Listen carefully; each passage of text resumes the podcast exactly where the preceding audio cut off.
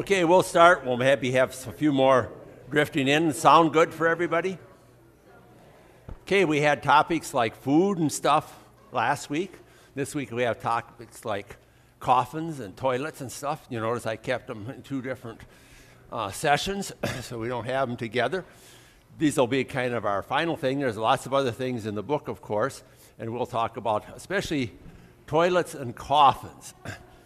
This session started because somebody wrote a letter to us at the translation and said, Did the Israelites have flush toilets? And I said, Yes, but the whole story is a little more complicated. It depended on how much money you had and how devout you were. So we're interested in particular in the flush toilets, but we'll talk a little bit about the general background. The word toilet doesn't mean it has to be flush. So even if they had outhouses, they still had toilets, or they could sometimes be called latrines. I started this last week. You don't have to answer it now, but we'll come to it in a minute. This is a public toilet in Israel at a place called Bet Sha'an up in the Jezreel Valley. And the question I asked you last week is what's missing? And I think you all immediately spot what's missing, and we're going to talk about that a little bit more. So, what were the kind of toilets that they had? Well, this is a pretty good one, so I don't know if they'd use this. When I was a boy, we'd go to an old farm in Canada with my mother's aunt. They had no indoor running water. They did have a pump in, inside. They had no indoor toilets. And we, in your, each bedroom, you had what in those days was called a chamber pot, and it had a little lid on. Did any of you ever live in a place without flush toilets? A couple hands there. So uh, have passed along the way, and you maybe experienced them. So they had things like our outhouses. A rule in the Bible was when they were in the wilderness, they were told, you have to go outside the camp. So, strictly Orthodox Jews thought you are not allowed to have any toilets inside the city. They have to be outside the gate. And that will be a, an issue we'll talk about a little bit. So, did they have them in their house? The, the Jews overall were pretty fastidious about modest dress, toilets, and all of that sort of stuff. So, they would have had outhouses, and if they had a hole in the ground, it made good benefit for them because of diseases. There's a big problem in Africa and other places where they don't have good toilets. When they went out, they had to have a little shovel with them. So they couldn't be messy, they had to cover everything up. So they had things like outhouses and so on. The rule that you couldn't have toilets in the town were not followed, at least by the rich and wealthy. In the destruction level of Jerusalem, 586 BC, last count there were about seven or eight of these toilets found in an area where the priests and the temple people and that would have been. So the rich and famous didn't necessarily think they had to go outside. And of course, if you had them, some, there are some records in the Bible of toilets even on the second floor. Probably none of you are old enough to know what the night, night soil collector does, but in American cities, even into the 1900s, the stuff from the toilet has to go somewhere. It has to go down below, and somebody is going to have the task of getting that out of there. And I mentioned last time that there's an archaeological specialty, it's called coprology, which is a specialty of studying the content of toilets.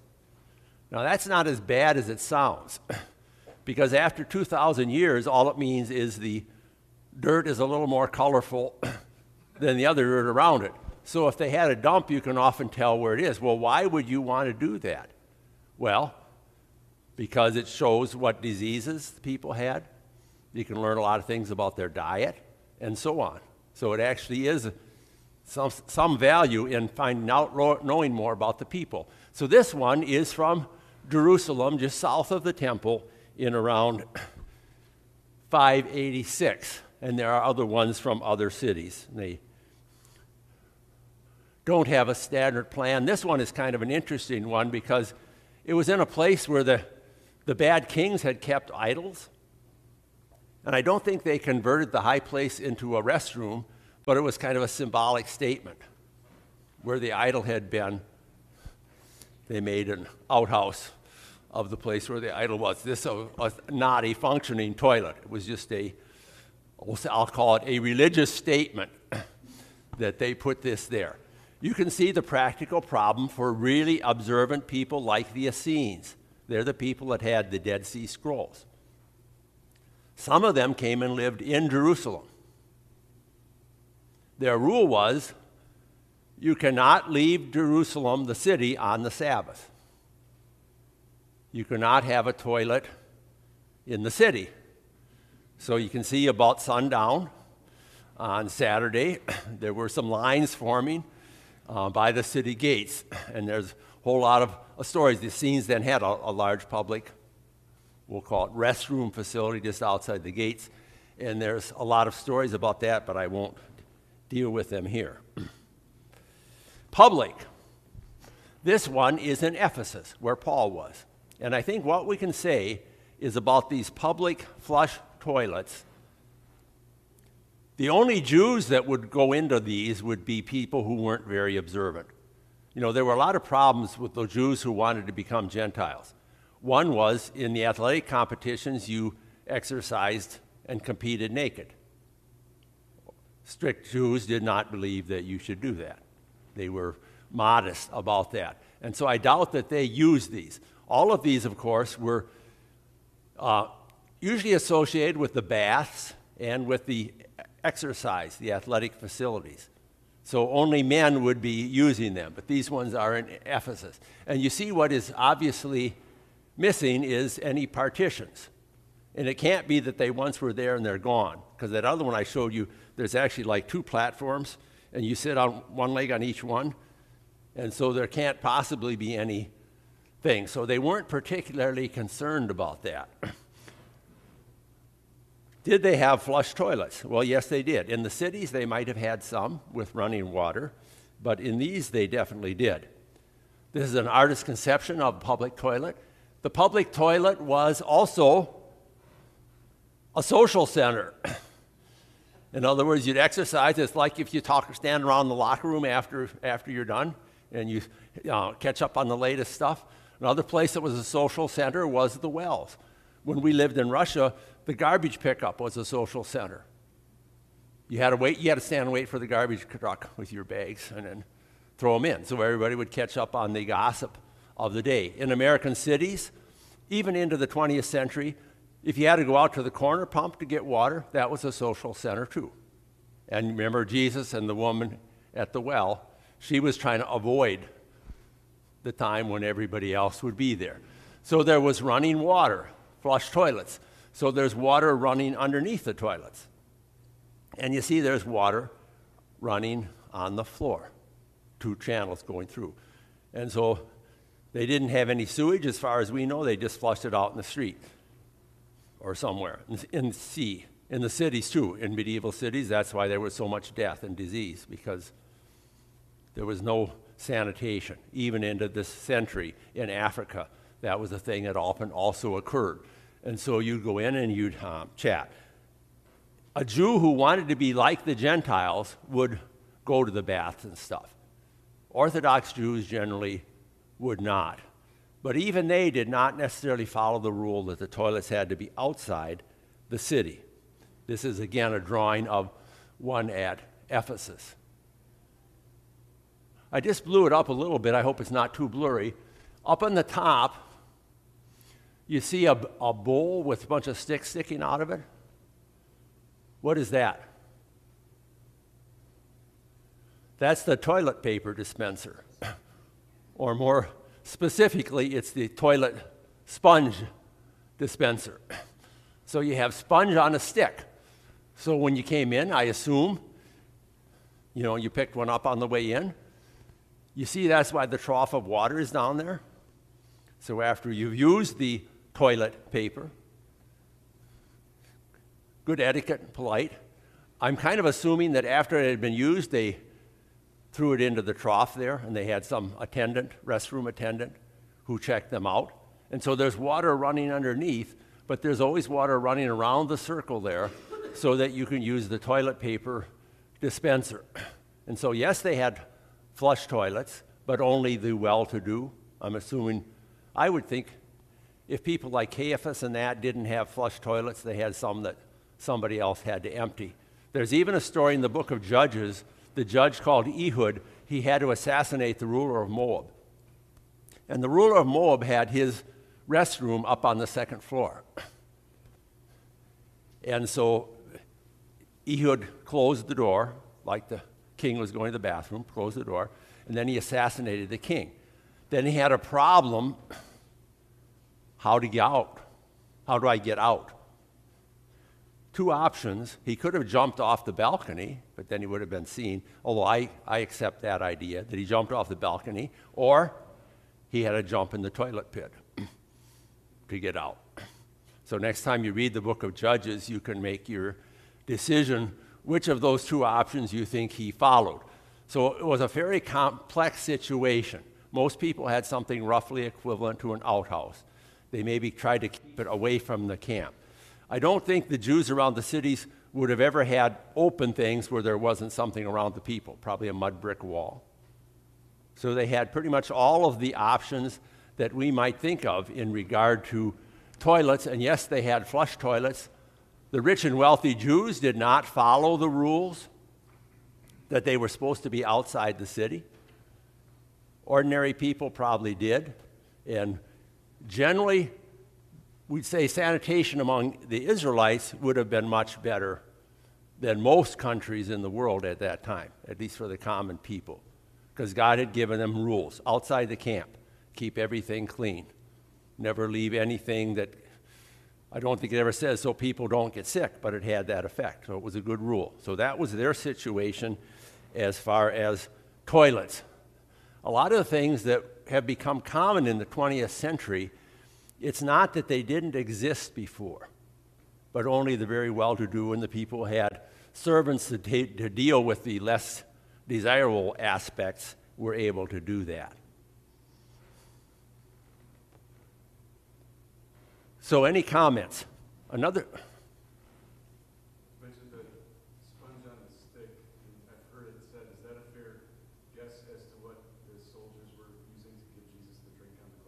Well, they were using a sponge, but that doesn't mean that there was anything unsavory about using a sponge for other purposes. Yeah, but they were using, they didn't have like what we have. Our sponges aren't real sponges, are they? If you go down in Florida, you can still see them fish for real sponges in the tarpon uh, area, or north, just north of uh, Tampa. But they, they, sponges were common. In fact, the sponge divers have found a lot of the ancient wrecks you know, where there's shipwrecks and they find, oh, here's a pretty cool shipwreck. There's a lot of stuff in it. Because the sponge divers would be diving down.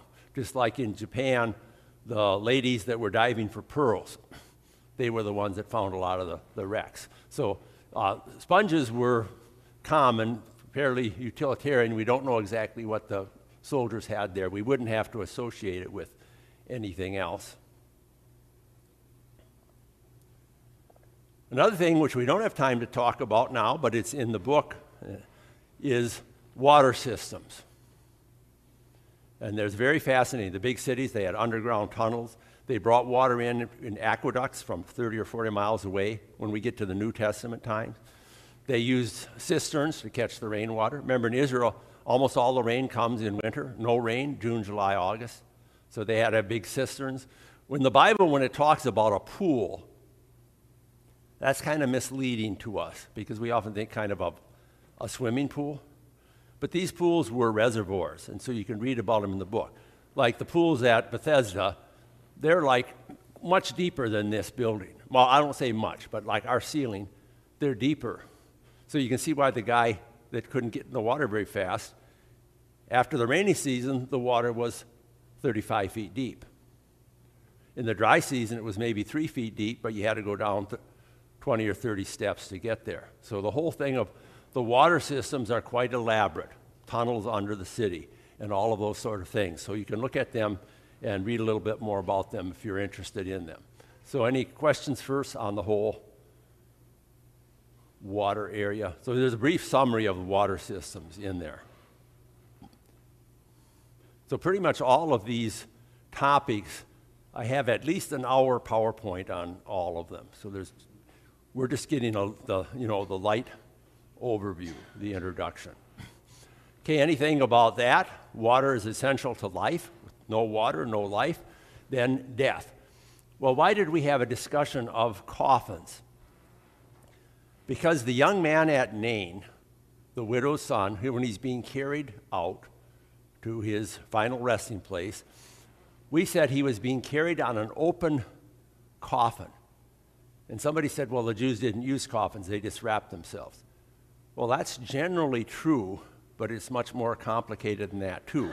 So it depends on what do you call a coffin. I think we'd say a coffin is something where the body is going to stay. It's not just like a, a stretcher that you're transporting them temporarily. The body is going to stay there, and uh, it's going to be with them. This is actually technically probably called a sarcophagus, which means flesh eater.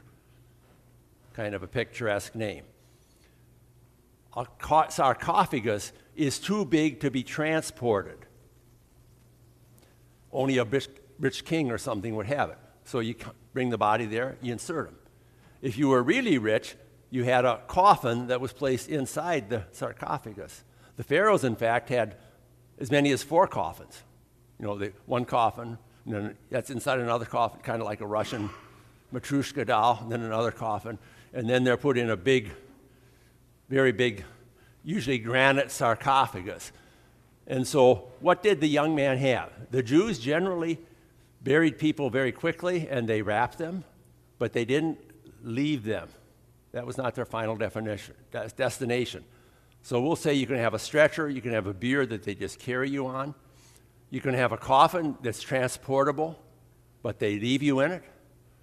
And you can be put into something, or they can make coffins around you. They put you in the ground and they build the coffin around you. Again, that's probably not so much by the Jews except for the, for the well to do and the wealthy.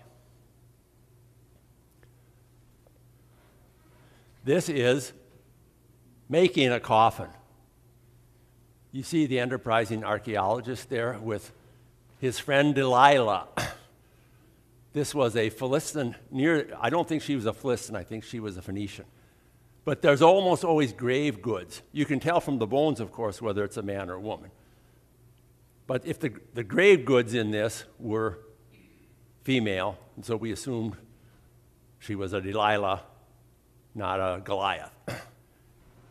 Here you see what they did because it's very sandy there. Incidentally, I stumbled on this lady the first day I was moved to the cemetery when I was excavating. And excavating isn't our subject here, but how, do you, if you, how would you excavate a skeleton if you had to do it? What tools would you use? Dental tools. Use a dentist kit. So you kind of Incidentally, your teeth are the best part of your body. I told you that last week. When everything else is gone, your teeth are still going to be there. So, what they did with this lady here, it's very, very different the yellow sand and the red. They built a coffin around her. So, so she'd be, be secure in her resting place. They built a hard clay coffin around her, probably after, probably after she had been placed there. And so you, de- you do it with dental tools. You can use little paint brushes.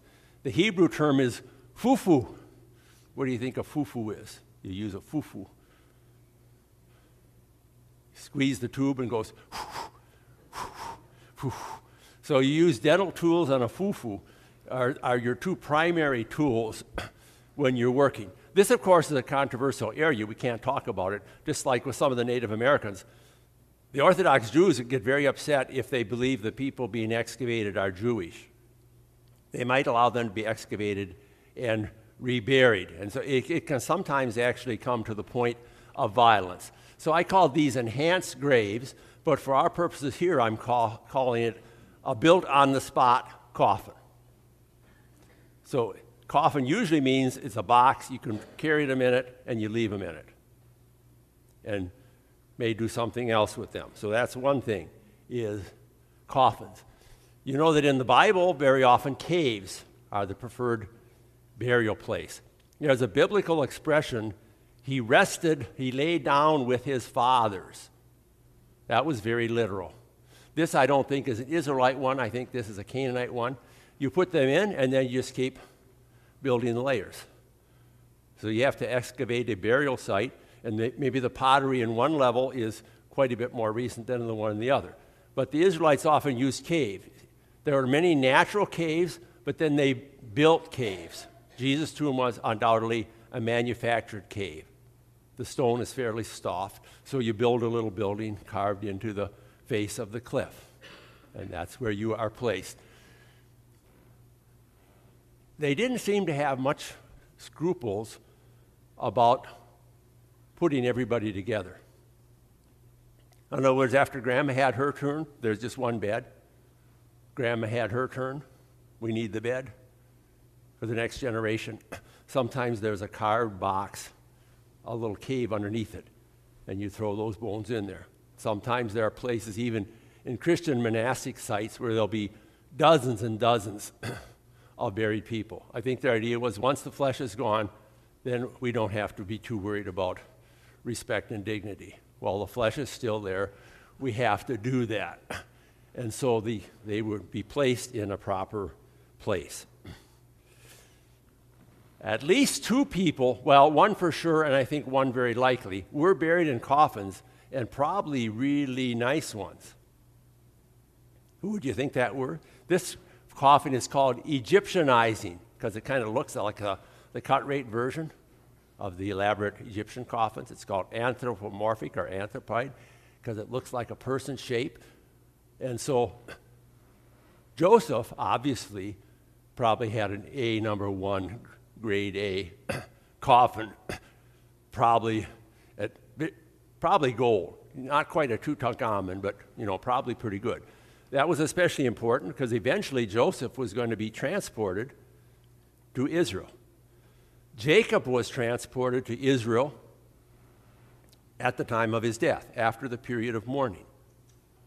It seems like he had received all the Egyptian treatments for burial.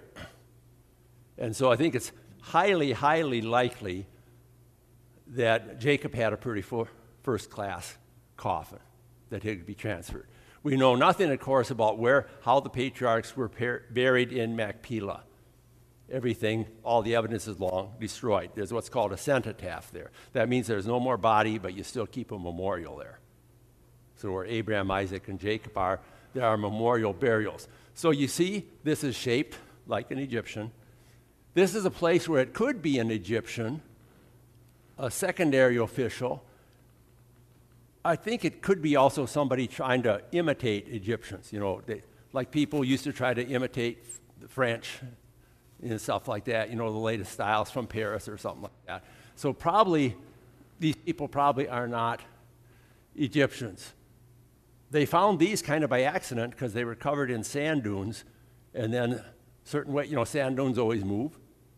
So they found the cemeteries and they kept looking about them. So these would be called anthropoid coffins, human shaped. Husband and wife can be buried together. At least we hope it was. Husband and wife. there was, there's one tomb right across from Jerusalem. Shebna is a kind of sleazeball Judean politician of the king. And he has his, he, he built a tomb for himself. Isaiah says, you know, the country's going to ruin and you're building big tombs for yourself. That's kind of, you're kind of a disgrace, Shebna. And what Shebna's inscription says on his tomb, he says, Here are the bones of Shebna and his Amma. Amma means maid. Now, it could be a reference to his wife, but maybe not. maybe not. Maybe Shebna needed a little more talking to by Isaiah on other issues besides the big expenses. The inscription, there, they were concerned about people robbing the tombs and taking their uh, bones and stuff. So Shebna's tomb, it says, do not move my bones. Kind of, usually there's always a curse on it. If you move my bones, you're in big trouble. There's an inscription from one of the kings of Israel that says his bones were moved to another place, apparently for, for safekeeping. So here again, you see some grave goods here. If the guy's a real warrior, he might keep at least his favorite dagger or maybe even his sword. And so we don't know if they, could, if they would open one up again and add somebody. They certainly did that with the tombs, but they could be buried together. if you were Jewish and you were observant and it was the time of Jesus, this is the coffin that you would end up in.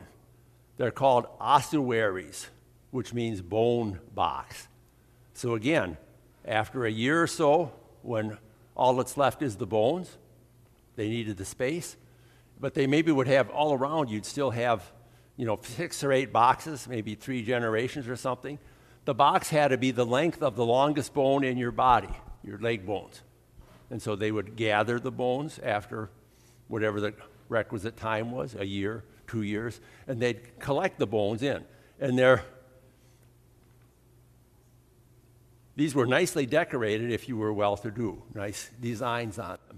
They often had the names on them, but it seems like they were made and you'd buy one at the local undertaker's and then you just scratch on the name. The most interesting one. Some people think it's a forgery. I'm not sure. The most interesting one, it's in Aramaic and Hebrew, of course, is Yosef ben Kaifa. Caiaphas was not his personal name. His personal name was Joseph. And this is Joseph ben Caiaphas, son of Caiaphas. So it could well be that the one you could see in the Israel's Museum, quite possible it's the ossuary of Caiaphas, the Caiaphas from the Gospels. So this is generally where Jews ended up. When Jesus was being prepared for burial, he'd be on a table like at the front, because many of these tombs have like, you know, like four or five rooms probably go, generations go around the route. He'd be, they'd be working on him on a table, and they would come there when they'd bring offerings and flowers and stuff like that. And then you'd be put into, I call it the morgue form. Some of the tombs, you're put in like head first, like, you know, you see the drawers in a morgue. You're put in like that. Other ones are the bed form. There's like three beds around. And they're even very thoughtful. They provide a little stone pillow so there was a, it, it looks like a horseshoe. And so it kind of holds your head, a little stone pillow. So this is the main things that they did with burial customs. Our interest here is not the burial custom so much or all the tombs, it's just that question about the coffins. I think open coffin is still probably the best term. All of these terms are ambiguous. Bier can be the thing you carry them on temporarily. It can be a stand. Uh, if you watch a movie like Troy or something where they cremate the people, the thing they cremate them on, that can be called a bier. So all these, team, these terms are fairly flexible. And so whether, if it was going to stay with him, then it was an open coffin. If they're going to take him there, put him somewhere and take the thing back with them and recycle it, then it wouldn't be a coffin, it would be a bier. But that's basically the question of coffins. Did the Jews use coffins? I told you one of the main principles to follow and observe. When you get these questions, almost always they turn out to be a little more complicated than you were anticipating, and there's a little more uh, stuff that goes into it, and it's not just a cut and dry black and white thing, whether they had flush toilets, whether they had coffins, and so on. So this is kind of the sarcophagus. Yes, they did, but it wasn't the common thing. Herod seemingly, he had a really, really, you know, he went all out for his death. bad Herod, first Herod, Herod the Great. So it was all gold and silver and, you know, mounds of flowers and incense and everything.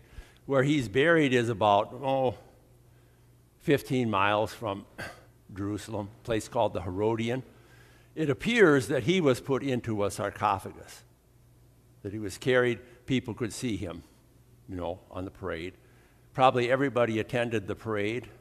Why? You could be killed if you weren't at the parade. he, he won. In fact, Josephus tells us when Herod knew he was going to die, he rounded up officials from all the nearby towns and brought him to his place. And he said, When I die, kill them all, because I want some people to be crying on the day when I die. He didn't want too much happy days are here again, you know, cut loose partying. And so he said, kill them all so that at least somebody will be crying on the day I die. I don't want it to be nonstop celebration. But Josephus said the officials didn't, you know, now they didn't have to be afraid of him anymore. He was gone, so that they didn't do it. So that's a little bit about coffins. So anything about that? What's the time? Five two. Okay. This is the main one we want to do yet. We have a little bit at the end. So religious objects. Again, we could spend five hours on this. High places, that's a term that's good to be familiar with because you hear it all the time. It's a misnomer, kind of. And especially the idols. So a high place means something less than a temple, often open air. Bamot is the Hebrew word. It's not necessarily on a high place. It could be in the city gate. Uh, it, it may or may not be. And so there were two kinds of high places. They were illegitimate shrines for like Baal and other gods. That was a lot of them. And those the good kings always destroyed. People also built high places to the Lord. Once there was a temple, those were also illegal and illegitimate. And the good kings destroyed them. And so, a high place simply means less than a temple. Where is the high place here?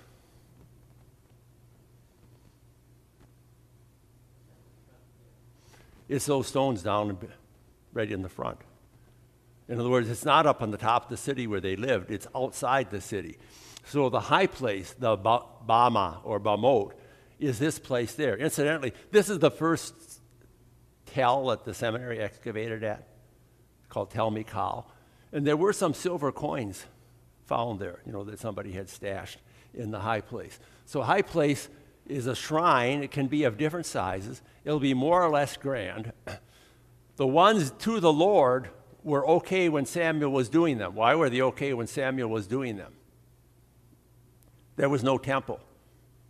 The tabernacle or the dwelling had been destroyed and there was no temple. So people could make a sacrifice. Samuel would come and lead them in a sacrifice because there was no temple. Another expression you hear very often is the horns of the altar. Grabbing the horns of the altar. Well, there's many of these. There's probably 100 or 200 of them. And this is what they look like in almost all the ones there. Some are a little better than this. This one is kind of interesting do any of you know John Lorenz? He was a professor at various of our schools and so on. This was excavated by John Lorenz. And as you can tell from this, it was all in pieces. It was in Beersheba. So a good king, probably Hezekiah came, and he said, trash it. So they tore it all apart and they scattered the stones all over. You see, they found a lot of the stones and they were able to reconstruct it. Why is that kid there? What is he doing? He's the yardstick. He's the yardstick. You always need a yardstick. Any good archaeological picture has to have a yardstick to tell you, to give you an idea of the perspectives. So this is probably a typical altar from a high place at a moderate sized city, but it was an important royal city. And so the horns of the altar, I don't think it actually quite says that in Exodus 21, but if you were at the horns of the altar, they weren't supposed to kill them. Joab, remember, he went over and kind of, he had been faithful to David, but he kind of, he worked with the conspiracy against, uh, against Solomon especially. And so David had told Solomon, there's some guys like Shimei, Joab, and that. You got to deal with these guys because you're never going to be, be safe. and uh, so Joab, when he heard that Solomon was out to get him, he ran in and got the horns of the altar. And so Benaiah, who was his hitman for Solomon, he came back and he said he was holding on the horns of the altar.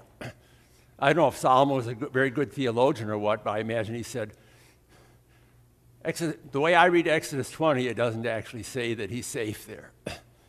so you've got a warrant, you've, you've got the authorization You can't kill him there, but if somebody happens to carry him out to the courtyard and you're waiting for him, well, that's, that's the way it's going to work. so these are the horns of the altar. that guy there is also a yardstick.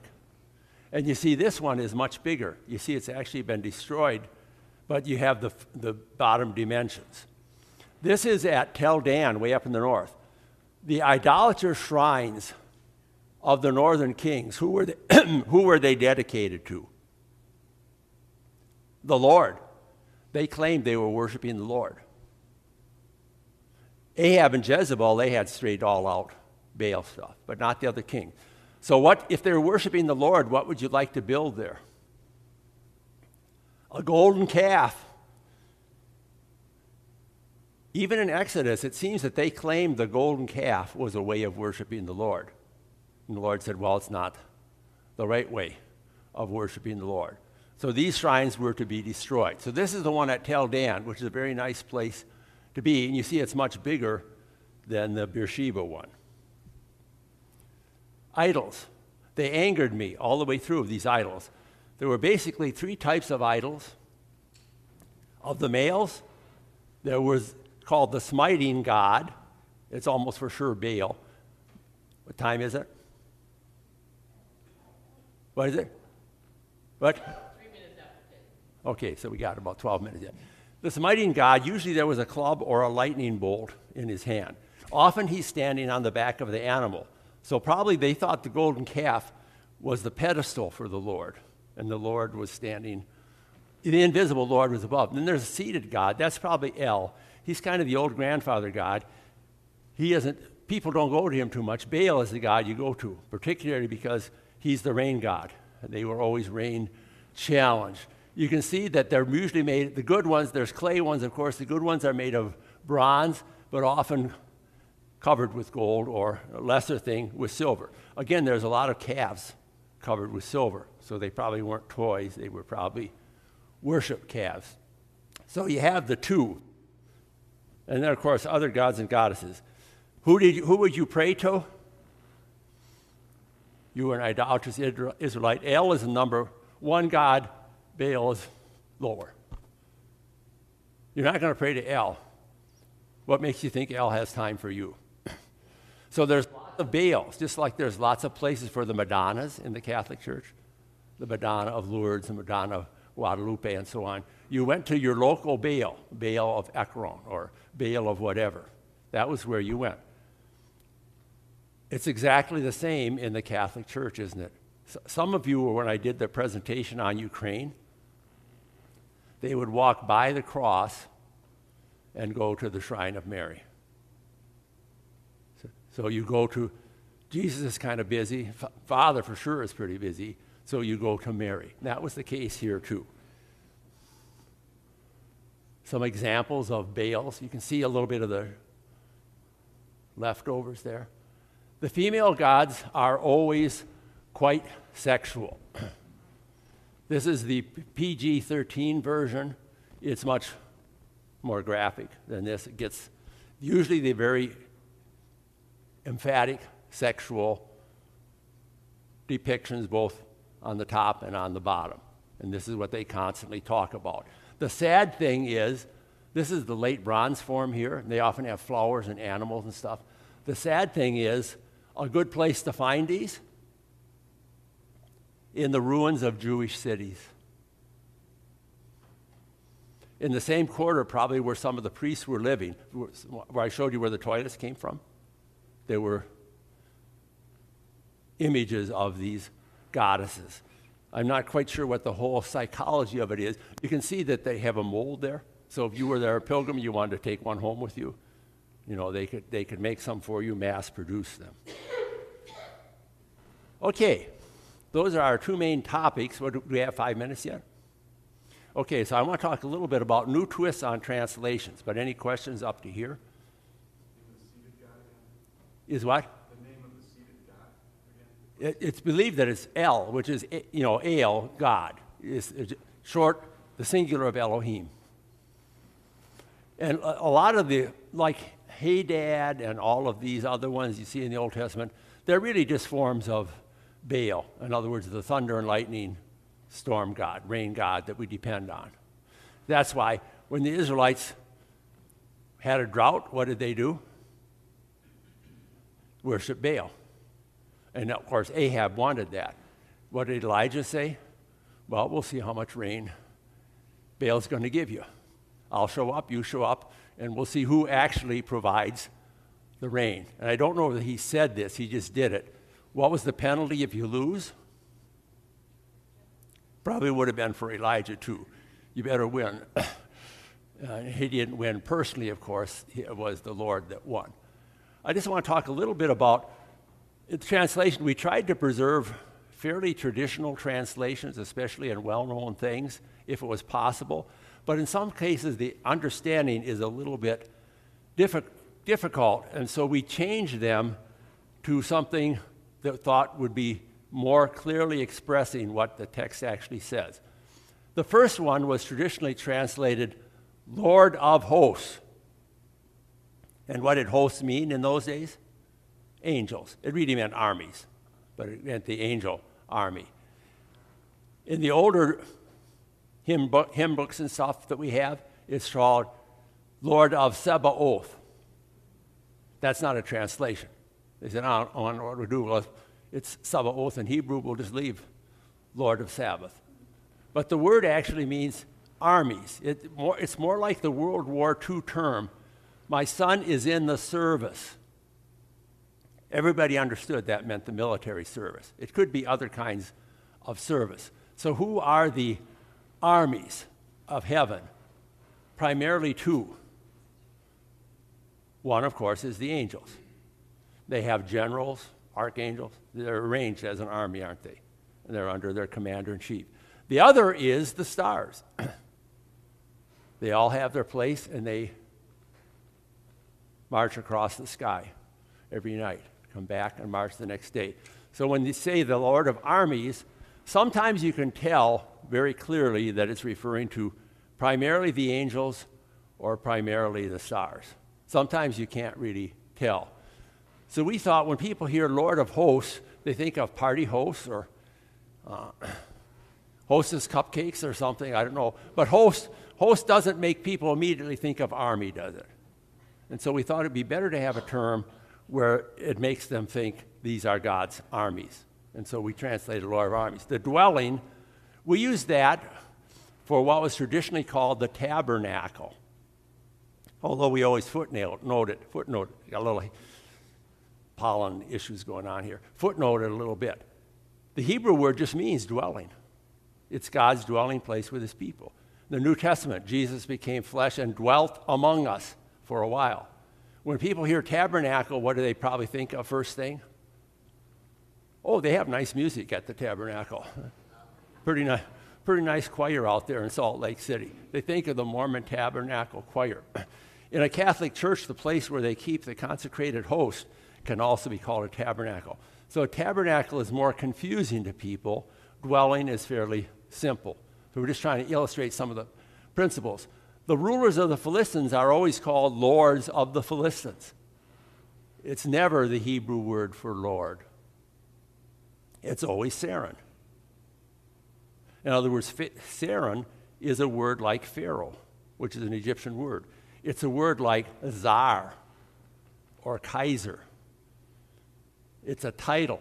A Saran, it seems to be the same root as the Greek word for tyrant. In other words, a not too democratic ruler of a city state. That's what a sarin is. and so the Hebrew always uses the word sarin. And so we usually say, if we, if we do this with Pharaoh, why don't we do it with sarin? And people will soon enough learn what sarins are. Children of Adam, that's kind of an interesting one. Adam, of course, is the guy's name. Adam can also mean a human being, and Adam can be mankind, totality. So you could translate it mankind in many places. The B'nai Adam. Well, it's, it's not Adam because these are the descendants of Adam. So why are they called the descendants of Adam? Well, maybe because they're descendants of Adam, Adam. So in some cases where you have a passage, you know, what sin comes on all the children of Adam, or Bnei Adam, we'll sometimes translate it the children of Adam, you know, where it's talking about the heritage of the human race. If that is the case, then there are more mentions than we might think about Adam in the Old Testament. You can't decisively prove it one way or the other. Who kind of popularized this idea? Son of Adam. It was either Tolkien or C.S. Lewis, right? So the idea that the mankind should be referred to as the descendants of Adam. Uh, we didn't think about it. I don't know if we were thinking about, was it C.S. Lewis or was it Tolkien? C.S. Lewis, yeah. So sons of Adam. So there's a case where you don't want to change too much unless you think the change will actually help people understand a little bit better. Just about time? Huh? Okay, so we're kind of at our time. You can ask me more questions. If you, the numbers is the page in the book. Although sometimes with different printings, they may move a page or so. Okay, so there's a lot more in there. If you have a question on something in the book that you read, you can send me an email or something. We've probably covered 10%, maybe 20% at most, so there's lots of other issues that could be discussed, but it gives you a little example of some of the issues you have to wrestle with in making a translation. So we'll close with a prayer, and then if you want to ask me a question while I'm taking my gear down here and getting it out of Pastor's Way, I'll be up here. We thank you, Lord, that for our salvation we have not fairy tales or made up stories or myths, but everything deals with real people that lived in real times and lived very earthly lives, different than ours, but in some ways so much the same. As we study how they lived, help us appreciate not so much what they did or the things they had, but how you use all these things and all these people and all these places to get the gospel from Eden through Jesus to us. Amen. okay, thank you.